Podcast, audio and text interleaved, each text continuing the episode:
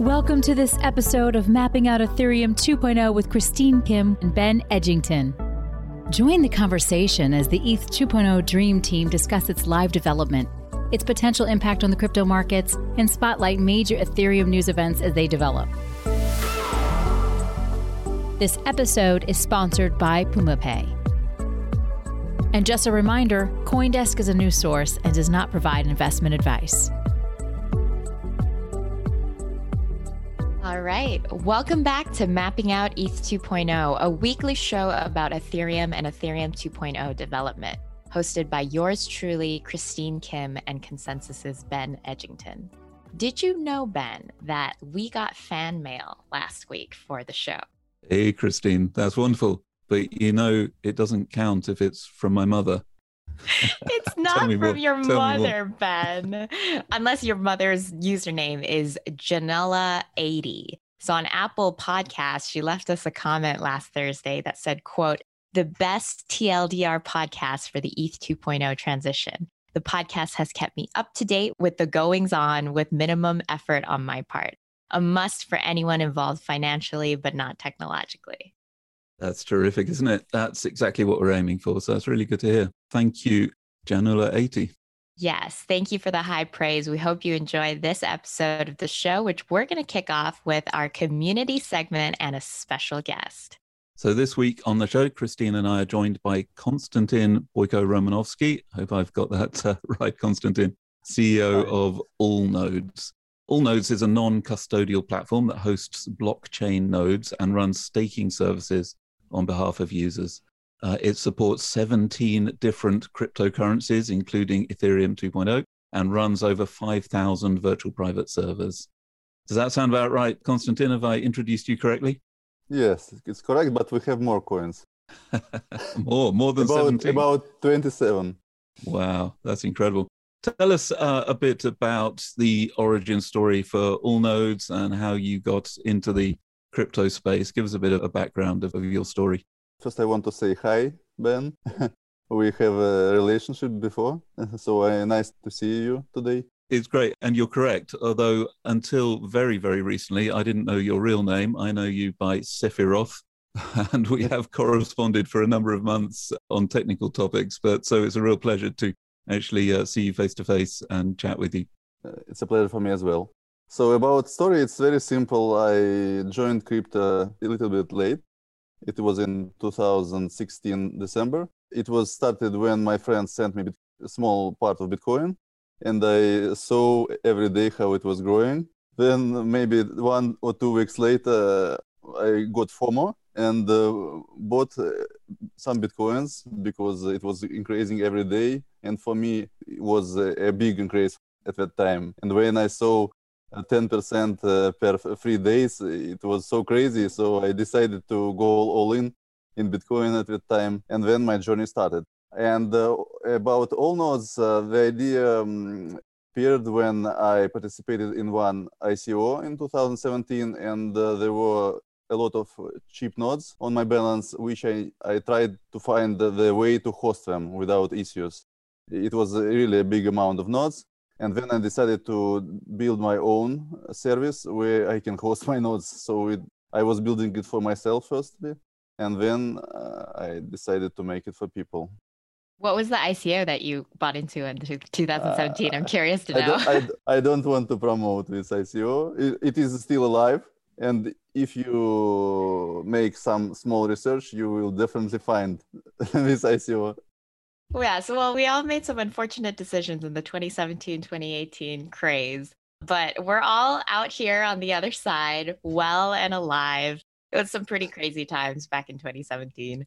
But I, I do want to tell you, I mean, I did some LinkedIn stalking on you, Konstantin, and I noticed that you're not just the founder of All Nodes, you're actually the founder of two other companies that are completely not related to crypto either. Like the two other companies are about, I think it was like video games and gaming distribution how do you ever have time to sleep? I mean managing three companies that, sounds like a lot of work.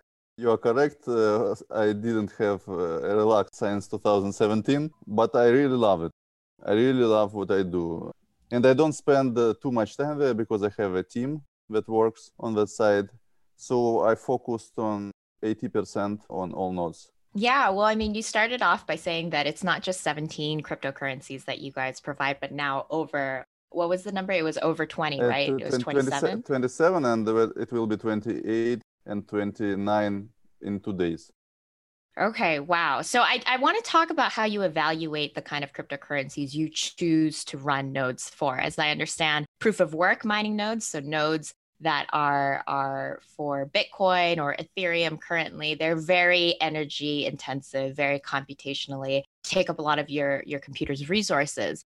But when it comes to proof of stake nodes, nodes that are created for the Ethereum 2.0 beacon chain, that are created for other proof of stake networks like Avalanche, the criteria and the kind of requirements are a lot smaller. Can you talk about some of the newest cryptocurrencies that you are planning on onboarding to all nodes and how you guys evaluate what not to? Sure. Uh, the latest crypto which we will, will list in nearest time, uh, it will be Polygon and um, Matic ticker. And it's quite popular right now everywhere because it solves the main Ethereum problem, scaling problem. And they have a node there and it is very popular.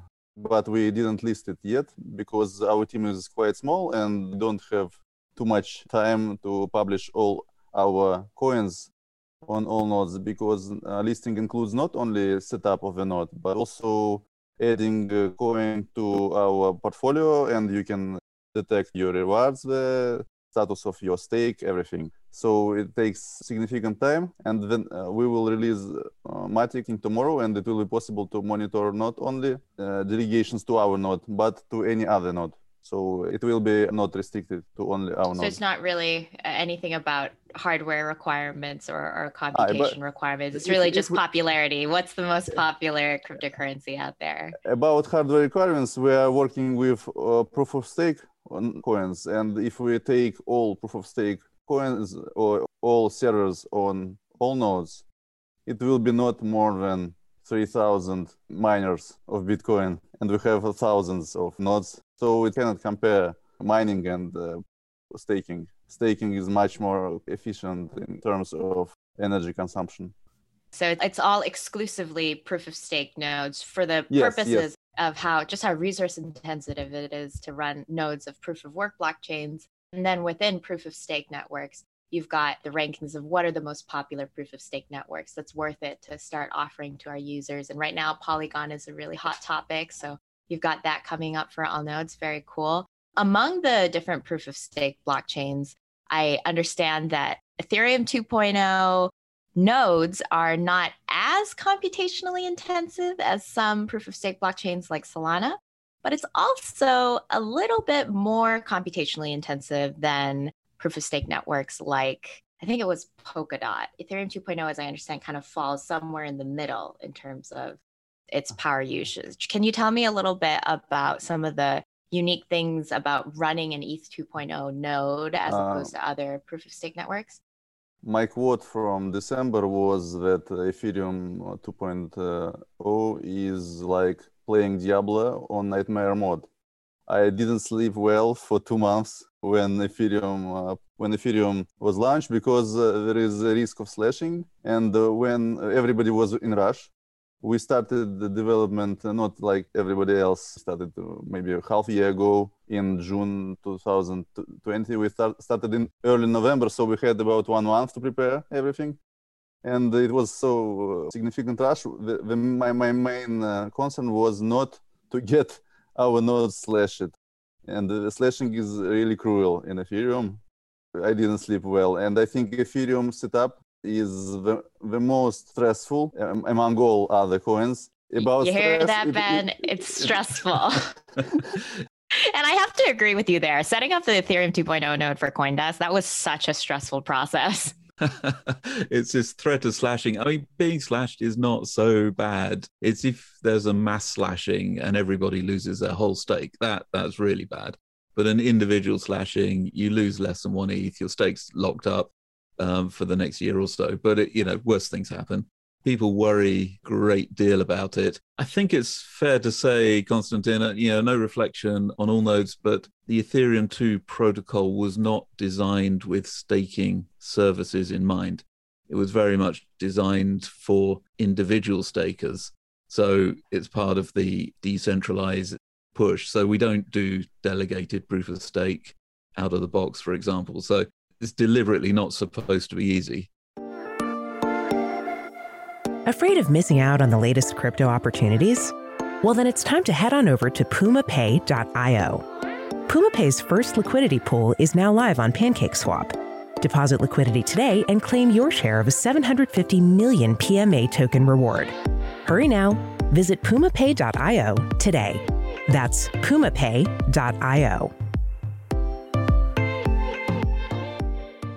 I mean, for a CEO, I know for a fact that you are deep into the weeds. You know, you know your tech stuff, and we've talked a lot about the protocol over the past months. What's your kind of general impression of Ethereum 2 as a protocol, slashing aside, compared with some of the others that you're dealing with? Good question. Um, what I love in Ethereum that it is stable. You can launch Bitcoin node and it will work. It didn't crash. It's working since December without issues. So reorganizations happened, but uh, it is controlled and the chain didn't stuck. Only one uh, situation happened because of one client, but uh, it was not because of problems with code. So Ethereum is very stable, in my opinion, uh, network. We stake a lot of coins and there are different issues starting from chain is stuck, fork happened and we need to download blockchain, repair everything. There is no such thing in Ethereum. But if, if such thing would happen in Ethereum, it will be not nightmare. It will be very bad. People will not sleep well. Uh, because of the relative value of Ethereum compared to others. Is that your? Yeah, because of slashing, losing money, and if Bitcoin node is not stable, it will be crazy journey for everybody, not only for big hosting services, but for every user. Yes, I mean, as a product manager of a client team, I feel that. Any hint of an incident definitely uh, sounds all the alarm bells and is all hands on deck. Yeah, absolutely. We're all in it together. I wonder if the decentralized, just the topic of, you know, the protocol wasn't really made for staker staking pools or staking services like all nodes it was made for individuals. You have developers who are trying to push decentralization of the network.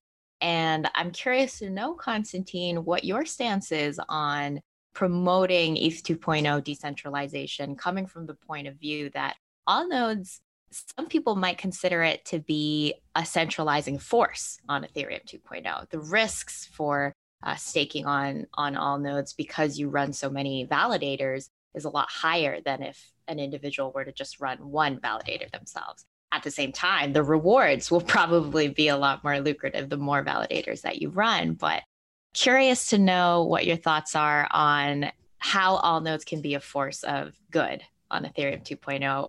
Good question. Thank you.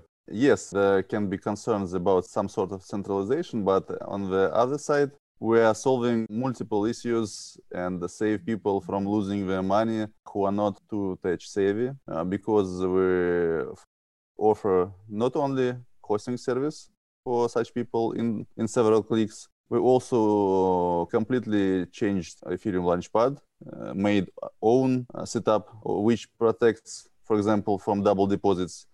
Uh, we were using launchpad first months and there were problems that people made double deposits for validators uh, because uh, uh, maybe it's, it's, too much details, but it was a big problem when person generated keys for Ethereum, then made deposit, then he forgot or didn't understand that deposit was already made, and then he sent another deposit for the same key, and uh, Ethereum smart contract didn't uh, check that it was the same deposit. So uh, he finished with 68 Ethereum on his validator node. Luckily, the Ethereum is not lost, but we also made Ethereum depositor, so you can make easy deposits with protection.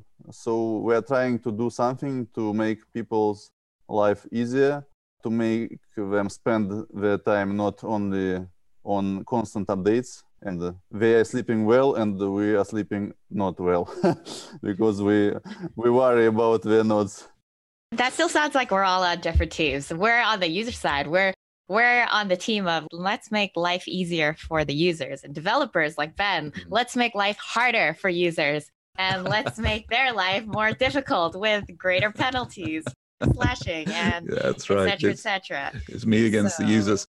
So, without wanting to kind of make a commercial for All Nodes, I do have to observe that not only is All Nodes one of the best value for money staking services that's available, but something I do is I track uh, staking service performance as kind of part of my day job. And anyone can do this. It's all on chain data. So there's no kind of secret uh, source here.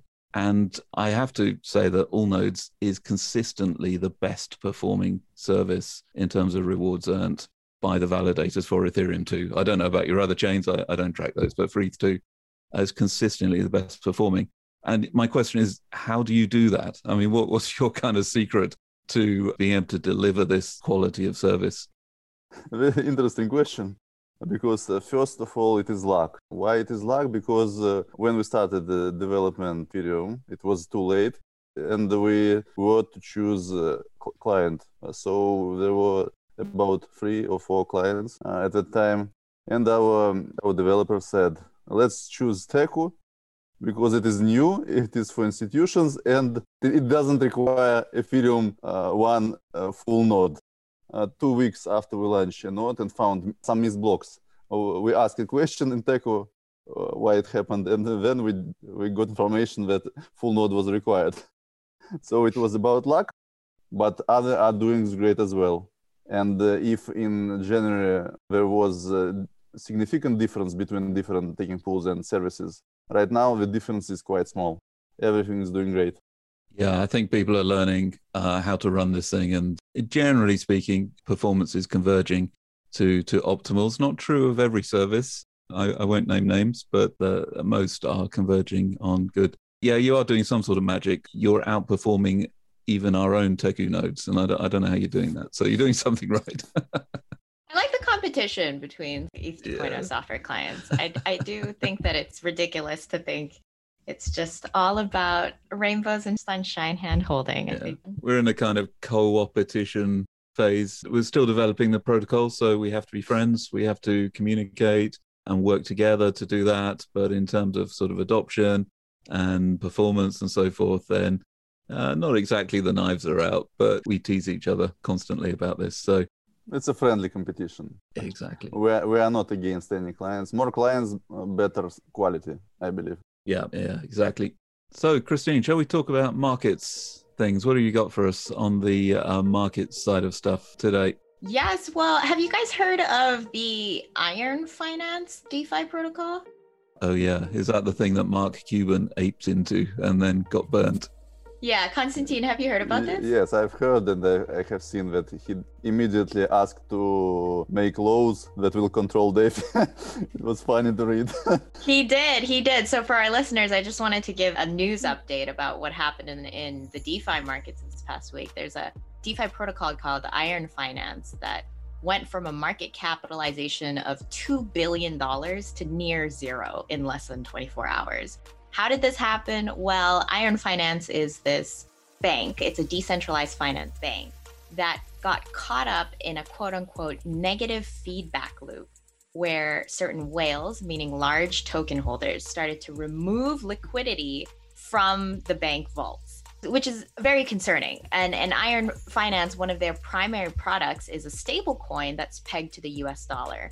And this stable coin called Iron is collateralized with USDC, which is another US dollar backed stablecoin, and another cryptocurrency called Titan tokens. So Iron is collateralized by USDC and Titan. But basically, these whales started to take out their Titan and sell it for iron, and then sell their iron for USDC, which caused the whole dollar peg of iron to go out of whack. And this made the value of the protocol plummet in a very short amount of time. The peg that the iron stablecoin was supposed to maintain started to trade just way off. Around 69 cents was where one of the coindesk reporters saw it hovering at. Basically one of the high profile investors or users of iron, iron protocol is is mark cuban. And mark cuban because of the money that he said he lost because of what had happened on Iron Finance, he- said he wanted regulators to start getting involved and be more specific about the rules and the legislations around stablecoins. This caused a frenzy on Twitter. Can regulation be brought to the DeFi ecosystem? Will events like this further propel regulators to get involved? So, the Iron Finance Protocol guys, also because of this, had sent out their own message to the crypto universe and, and the blog post that they post out quote what we just experienced is the worst thing that could happen to the protocol a historical bank run in the modern high-tech crypto space end quote. So maybe just for the last like two minutes of our show wanted to get your guys' takes on whether or not you think mark cuban's response to what had happened calling for more regulation especially when it comes to stablecoins is valid do you think that there will be some kind of a, a regulatory action taken because of this? How do you think it's going to impact the DeFi space? I'm not sure that this one situation will have significant impact on DeFi space because we had the issues before, like DAO hack. I personally think that uh, there is no progress without mistakes. Uh, it is impossible to develop something sustainable from the first attempt. You need to make mistakes, you need to try something, new ideas.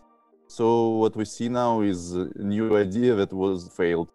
And that is why, for uh, me personally, I'm not investing all my money in, in new ideas. I am not sure that uh, it is correct to call for regulation immediately after the first fail you found in crypto space. So I'm not sure that uh, everybody will forget about this in, in one week.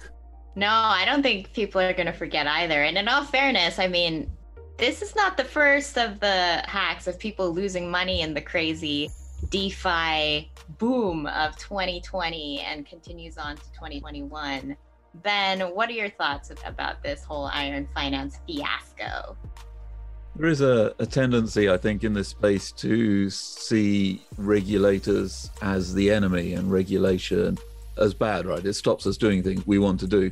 But I think that's kind of an extreme position. What I think would be a reasonable way forward in you know years to come is a regulated segment of the space, not shutting down every DeFi protocol or, or whatever, because that's futile. You you can never do that but there could be a ring fence regulated sector of DeFi, which is, you know, audited, follows certain rules, is available in certain jurisdictions, and you know, plays plays by the the regulators' uh, agenda and, and rules.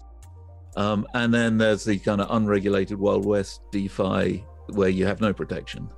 And I think allowing both to flourish would serve as uh, comfort for those who don't want to kind of be in crypto wild west, but also allow you know the inevitable, which is more and more innovation in DeFi. And as Konstantin says, you know, sometimes it's going, to go wrong. I mean, we're exploring a brand new space. People are trying out all sorts of really innovative ideas, and sometimes unforeseen things happen. I would be sad if that were closed down. I don't think it can be, but the regulators can make it quite hard for us if they want to but I think there's also a place for a regulated part of DeFi. Not everybody wants to be their own bank. Banks do offer some advantages like insurance and compensation and service guarantees and so on. Uh, I don't think the regulators necessarily are enemy. I think we can work together and come up with some good ways forward. Yeah, I think for me, I mean, one of the things that this highlights is the importance for users to do their own research. I think one of the difficulties about Iron Protocol is that its its way of creating a stable coin was not quite stable. And for many individuals, seeing the launch of a product like the Iron token, it's pegged to the US dollar, and not doing further research on how is Iron token actually pegged to the US dollar. When they say Iron token, is a stable coin, what are the mechanisms behind that stable coin that's supposed to give it stability? As Ben and I talked last week, there's a lot of controversy also about if you talk about a, a protocol with validators, you might not quite understand the term and how it's used in the context. It could mislead you into thinking certain things about a protocol that are not true of it. And I think when it comes to the iron finance fiasco, what I definitely saw was even if regulators were to come in with a definition for stablecoin, there's still going to be people using the term incorrectly. And the best thing that users can do is make sure that they do their own research into a protocol before putting too much money into it. And regulation is slow. I mean, this whole iron financing played out over a few days, as far as I know, whereas uh, regulation takes years. Can you imagine a sort of new DeFi protocol submitting itself to that? And it's, you know, going to go stale very quickly. Yeah, I think in today's market, Christine, you're totally right. Don't put in any more than you can afford to lose. Do your own research, be ultra cautious. But I think the regulators also are not our enemy. We should work with them and come to constructive places for the mass market, the people who just do not want or do not have time to do their research or do not want to do that. They just want something they can rely on. Yeah, don't get me wrong. It takes a lot of time. Not something that everyone will choose to do for sure. All right. Well, I think that wraps up our show. Want to say thank you, Constantine, for taking the time to be on the show today and chat with us. Thank you. Thank you for invitation. You're very welcome. It's been good to have you with us. Thank you to our listeners for tuning in. Be sure to join us again next week for another roundup of all your markets, tech, and community news related to the ongoing and active evolution of the Ethereum blockchain. If you have any questions you'd like answered on the podcast, you can connect with each of us on Twitter our handles are in today's show notes. Give us a shout out, and fan mail is definitely welcome. We'd love to hear from you. True. Also, please do subscribe to our newsletters. I write one every week on ETH 2.0 development. You can find it at coindesk.com. Ben also writes one called What's New in ETH2. He puts out an issue bi weekly, and you can find it at eth2.news or follow him on Twitter and he'll let you know when the next one is out. See you next week for Mapping Out ETH 2.0 Ethereum as it was meant to be. Goodbye. Bye, everybody. You have been listening to Mapping Out ETH 2.0, part of the Coindesk Podcast Network. This episode featured Christine Kim and Ben Edgington. Today's show is produced, edited, and announced by Michele Musso, with music by Tide Electric. Did you enjoy the show? We would love to hear what you think. Leave us a review on Apple Podcasts or your preferred service and talk to us directly via email at podcasts at coindesk.com.